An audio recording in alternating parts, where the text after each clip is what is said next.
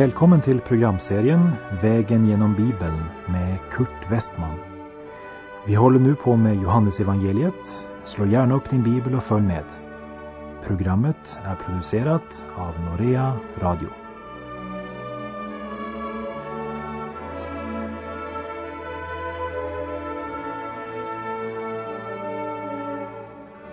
Vi har kommit till Johannesevangeliets åttonde kapitel och innan vi på vår väg genom Bibeln vandrar genom det här kapitlet så ska jag säga något angående de elva första verserna i det här kapitlet.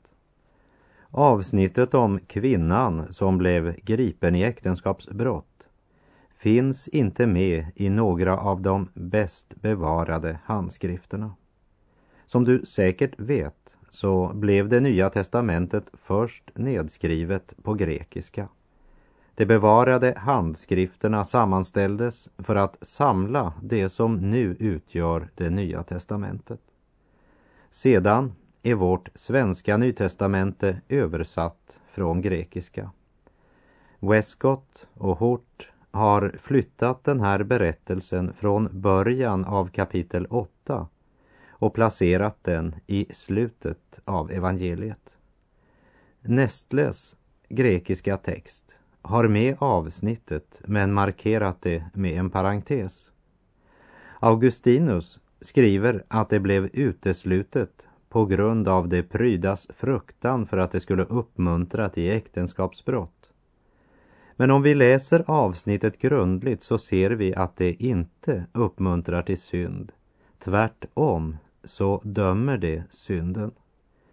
Med stöd från både konservativa bibeltolkare och på moralisk grund kan vi lita på att också detta avsnitt är Guds inspirerade ord. Detta bara som en förklaring till varför några översättningar har satt klammer omkring de elva första verserna. Och vi tar med även den sista versen i kapitel 7 när vi går vidare. Johannes 7.53 Alla gick hem, var och en till sitt, men Jesus gick till Olivberget. Tidigt på morgonen var han tillbaka i templet. Allt folket samlades kring honom och han satte sig ner och undervisade. Och vi minns från förra programmet att kvällen innan så hade det hållits ett möte inför de religiösa ledarna. Och folket var delade i frågan om Jesus var eller inte var Messias. Nikodemus försvarade honom. Alla gick hem, men Jesus sökte än en gång stillheten och ensamheten vid Olivberget. Sedan Tidigt på morgon så kom han tillbaka till Jerusalem, gick tillbaka till templet och satte sig ner för att undervisa. Och vi läser verserna 3 och 4. De skriftlärde och fariseerna kom då dit med en kvinna som ertappats med äktenskapsbrott. De ställde henne framför honom och sade, Mästare, den här kvinnan togs på bar gärning när hon begick äktenskapsbrott. Jag kan knappast tänka mig något som är mera brutalt och grymt än det de religiösa ledarna här gör. Medan Jesus sitter på tempelplatsen och undervisar folket blir det verkligen hallå på utsidan. Så kommer dessa religiösa ledare och släpar på denna kvinna med sina kläder högst oordnade förtvivlat kämpande mot den överlägsna fienden. Folkhopen vänder sig nyfiken om för att liksom se vad i all världen som föregår här. Och de religiösa ledarna för henne mitt in i den människoskara som Jesus undervisar. De kastar henne till marken och kommer med sina brutala anklagelser. Mästare, den här kvinnan togs på bar gärning när hon begick äktenskapsbrott. Det råder ingen tvekan om att hon är skyldig. Hon har förbrutit sig mot Guds bud. Hon har syndat. Jesus kallar det för synd och slutligen säger han till henne, gå nu och synda inte mer. Fariseerna och de skriftlärda visste mycket väl vad lagen sa. Om någon begår äktenskapsbrott ska han straffas med döden, som det står i tredje Mosebok 20. De eh, visste vad lagen sa, men de var inte intresserade av att verkligen upprätthålla lagen. Det förstår vi när vi märker att mannen saknas. Hon var ju inte ensam om att ha syndat. De drevs inte av nitälskan för lagen, men av hat mot Jesus. Och vi läser i verserna 5 och 6. I lagen föreskriver Mose att sådana kvinnor skall stenas. Vad säger du? Detta sade de för att sätta honom på prov och få något att anklaga honom för. Men Jesus böjde sig ner och ritade på marken med fingret. De hade rätt när det gällde Mose lag och det fanns ingen möjlighet att se mellan fingrarna eller ursäkta synden. Lagen var klar och tydlig. Hon skulle stenas. De försöker verkligen ställa Jesus mot väggen. De hade tidigare sett hans gränslösa kärlek till människorna. En kärlek helt utan anseende till personen. Och nu var de spända. Skulle han motsäga Moses? De la denna fälla för att kunna anklaga honom. Det var Jesus de ville åt. Om det sedan skedde över en annan människas lik, det betydde ingenting för dessa religiösa ledare. Även om de nog hade större lust att stena Jesus än kvinnan. Men eh, Jesus, han vet alltid vad människorna tänker. Försök nu att tänka dig in i situationen. Den anklagade kvinnan är kastad för hans fötter. Ingen i folkskaran bryr sig det minsta om hennes förlägenhet och förnedring, hennes känslor och förtvivlan. Men de böjer sig ned över henne för att se och ökar därmed hennes förnedring.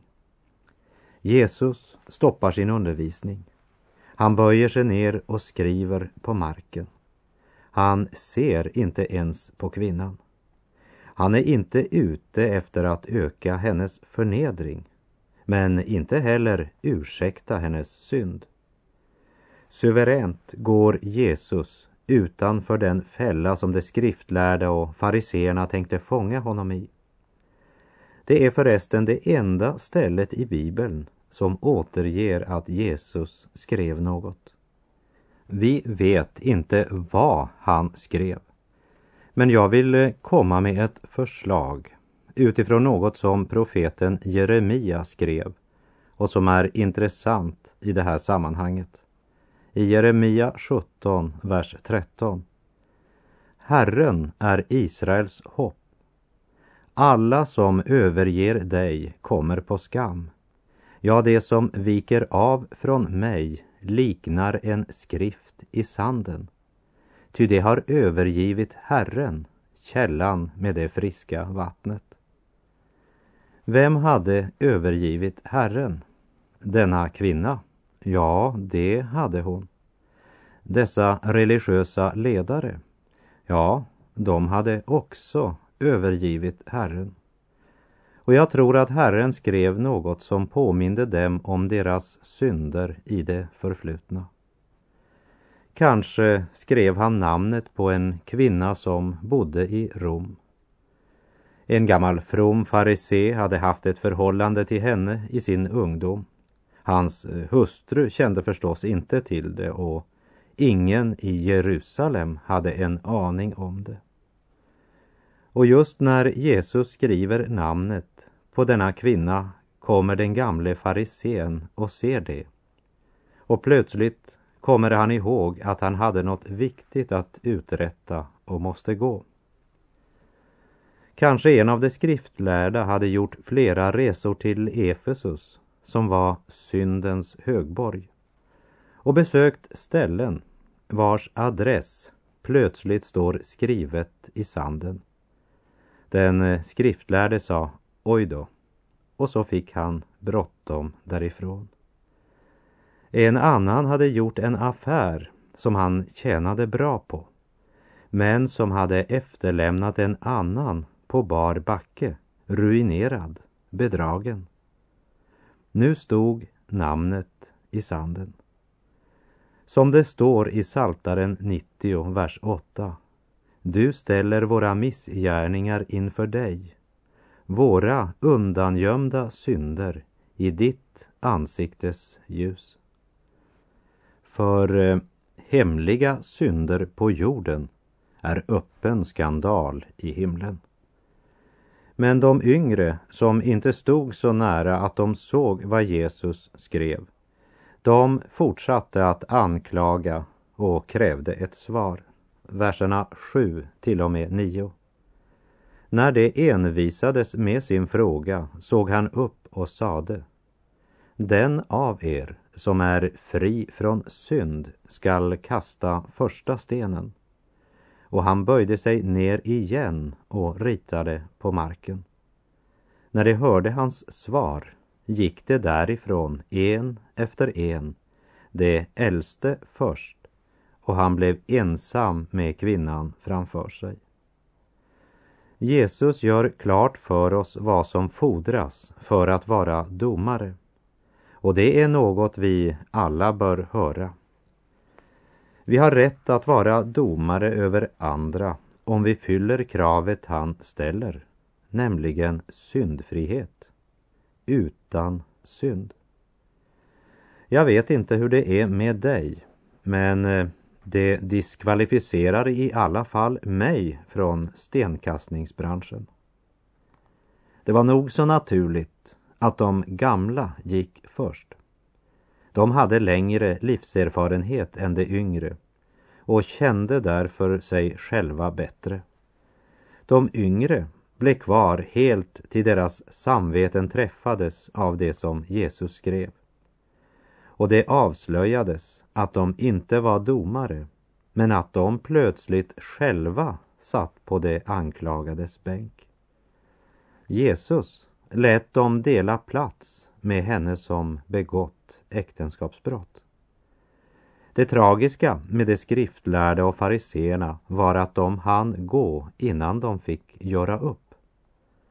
Nu när alla anklagare gått hade också kvinnan kunnat springa sin väg. Men hon bara ligger där, medveten om sin skuld, ligger hon vid Jesu fötter. Verserna 10 och 11. Jesus såg upp och sade till henne, kvinna, vart tog det vägen? Var det ingen som dömde dig? Hon svarade, nej, Herre. Jesus sade, inte heller jag dömer dig. Gå nu och synda inte mer. Denna kvinna hade syndat. Hon var skyldig till det hon anklagades för. Och efter Mose lag så skulle hon stenas. Sätter Jesus Mose lag ur spel? Nej, men han placerar sitt kors mellan denna kvinna och hennes synder. Han som står här är han som är född av en jungfru och som sedan han döptes av Johannes i Jordanfloden bär på bördan av hela världens synd, också denna kvinnas. Många människor tror att de är förlorade därför att de har begått en bestämd synd. Jag har intressanta nyheter för dig. En människa är inte förlorad därför att han är en mördare, lögnare, tjuv eller äktenskapsbrytare. Eller därför att han vittnat falskt eller begått andra synder. Men människan gör allt detta därför att hon är en förlorad syndare och inte tror på Jesus Kristus. Jesus Kristus förlåter synder. Han är frälsaren. Han dog för hela världens synd. Var och en som kommer till honom med sin synd blir förlåten. Om vi säger att vi inte har syndat gör vi honom till en lögnare och hans ord finns inte i oss, säger Bibeln. Men om vi bekänner våra synder är han trofast och rättfärdig så att han förlåter oss synderna och renar oss från all orättfärdighet. Från frälsaren på korsets stam ljus faller på min dräkt. Då träder syndens fläckar fram, jag blir med rövarens släkt. Men han som var mot rövaren god, han får mig snövit hit.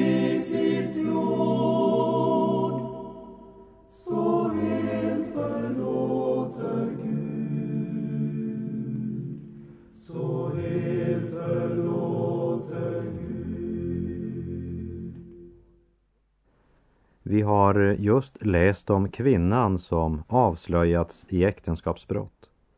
Och nu följer Jesu undervisning om att han är världens ljus.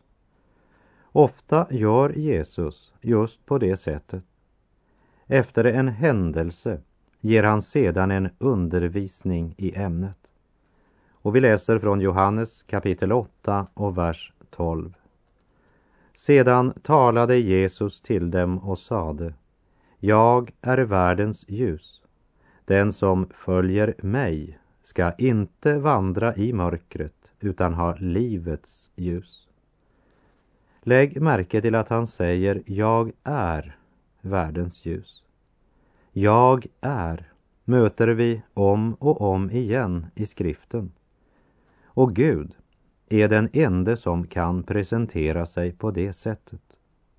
Det finns ingen annan som kan säga jag är. Ja, det vill säga, vi kan nog säga orden, men det är inte det jag tänker på. För även jag kan ju med mina läppar säga jag är. Och så länge som det behagar Gud att upprätthålla mitt liv så kan jag säga det. Men om Gud kapar min levnadstråd denna natt, då kan inte jag imorgon säga jag är. Men det kan Gud. Han är oberoende av allt och alla i himmel och på jord. Han har alltid varit och han kommer alltid att vara. Från evighet till evighet. Gud är. Om Gud bestämmer att ditt hjärta ska upphöra att slå, då kan inte du längre säga jag är. Men då är sanningen om dig att du var. Men om du idag bestämmer dig för att du vill motarbeta Gud, krossa Gud, så är sanningen om Gud idag, imorgon och i all evighet. Gud är. Han och endast han kan presentera sig med dessa ord. Jag är. Och detta namn förkunnar även idag detta faktum. Gud är. Du borde bli stilla, min vän. Helt stilla. Och bara tänka och begrunda denna verklighet. Gud är. Och här säger Jesus, jag är världens ljus. Han har just avslöjat de skriftlärde och fariseerna som kom släpande med kvinnan som var skyldig till äktenskapsbrott. Och därför att de var lika skyldiga som vad hon var så blev de tvungna att bara fly från platsen, en efter en. När någon tänder på ljuset måste råttorna och fladdermössen fly bort. Ljus avslöjar synd och det var orsaken till att de skriftlärda och fariseerna blev tvungna att fly. Jag är världens ljus. är det starkaste påstående Jesus har kommit med så långt i Johannesevangeliet. En av definitionerna på Gud är ju just att Gud är ljus. Han är fullkomlig, absolut i sin helighet och rättvisa. Jag vill inte påstå att jag förstår ljuset. Vad är ljus? Men när jag kommer till ett mörkt rum så behöver jag inte förstå allt om ljuset och dess beståndsdelar. Bara jag har förstått så pass att jag vet att jag måste trycka på strömbrytaren för att det ska bli ljust. Och att jag också gör det. För kunskap som inte leder till handling är till ingen nytta. Det blir inte ljust därför att jag tror att det blir ljust om jag trycker på strömbrytaren. Jag måste också trycka på den. Tron måste få en konsekvens, det vill säga leda till handling. Och Jesus säger, den som följer mig ska inte vandra i mörkret men ha livets ljus. Under lövhyddefesten firade man ju minnet om befrielsen från Egypten och mindes bland annat eldstoden som ledde Israels barn genom öknen. Detta firades med en fackelparad. När Jesus sa ”Jag är världens ljus” var det detta han refererade till. När och hur eldstoden än flyttade sig så följde Israels barn. På samma sätt ska vi följa Kristus, världens ljus. Och vi läser verserna 13 och 14. Fariseerna sade då, du vittnar om dig själv. Ditt vittnesbörd är inte giltigt. Jesus svarade, även om jag vittnar om mig själv är mitt vittnesbörd giltigt. Jag vet varifrån jag kommer och vart jag går. Men ni vet inte varifrån jag kommer eller vart jag går. Konflikten blir allt starkare mellan Jesus och de religiösa ledarna. De menar att han skryter när han säger att han är världens ljus. Fariseerna som inte förstod något av Jesu djupa och rika förhållande till Fadern tycker att det här är bara ett nytt uttryck för Jesu gränslösa övervärdering av sig själv. Jesus svarar med att hänvisa till sin bakgrund, varifrån han kommer. Fariseerna förstår inte något av det heller. De dömer endast efter det som ögat ser. Trots sin stora teoretiska kunskap om Gud är de helt blinda för den andliga verkligheten. Och verserna 15 till 19. Ni dömer på människovis. Jag dömer ingen. Om jag ändå dömer är min dom riktig eftersom jag inte är ensam. Han som har sänt mig är med mig. Och i er egen lag står det att vad två vittnar är giltigt. Jag vittnar om mig själv och om mig vittnar också Fadern som har sänt mig. Då frågade de, var finns din far? Jesus svarade, ni känner varken mig eller min fader. Kände ni mig skulle ni också känna min fader. Än en gång spekulerar de över hans födsel. Vi kan liksom höra den bespottande tonen när de säger Var finns din far? Och lägg märke till att de frågar inte Vem är din far? Men var är han? Det vill säga, de vill med sina lekamliga ögon se det vittne som Jesus hänvisar till som sitt bevis. Men eftersom deras hjärtans ögon är stängda för sanningens ljus kan de inte se ljuset Gud har sänt. De är andliga vägledare men kan inte se honom som är livets ljus. Och vers 20. Det var vid skattkammaren han sade detta medan han undervisade i templet. Men ingen grep honom, hans stund hade ännu inte kommit. Skattkammaren var i kvinnornas förgård. Det var dit de hade fört bland annat kvinnan som var gripen i äktenskapsbrott. Vers 21 och 22. Sedan sade han till dem, jag går bort och ni kommer att söka efter mig, men ni ska dö i er synd. Dit jag går kan ni inte komma. Judarna sade då, tänker han ta sitt liv eftersom han säger att vi inte kan komma dit han går. Här lägger vi verkligen märke till hur förmörkade dessa andliga ledare var i sina hjärtan. Först frågar de, var är din far? Sedan säger de, tänker han ta sitt liv? De visste ingenting om det faktum att han hade undervisat sina lärjungar att han skulle gå till Jerusalem och dödas av den hedniska ockupationsmakten och att han skulle utelämnas till dem av dessa religiösa ledare och att han skulle försona hela världens synd. Tänker han ta sitt liv? Nej, han ska ge sitt liv till lösen för många. Och vi läser verserna 23 till och med 27. Han sade till dem, ni hör hemma här nere, jag är ovanifrån. Ni tillhör denna världen, jag tillhör inte denna världen. Därför sade jag att ni ska dö i era Ty om ni inte tror att jag är den jag är ska ni dö i era synder. De frågade, vem är du då? Jesus svarade, varför talar jag alls med er? Jag har mycket att säga om er och mycket att döma er för. Men han som har sänt mig talar sanning och det jag har hört av honom förkunnar jag för världen. De förstod inte att han talade till dem om Fadern.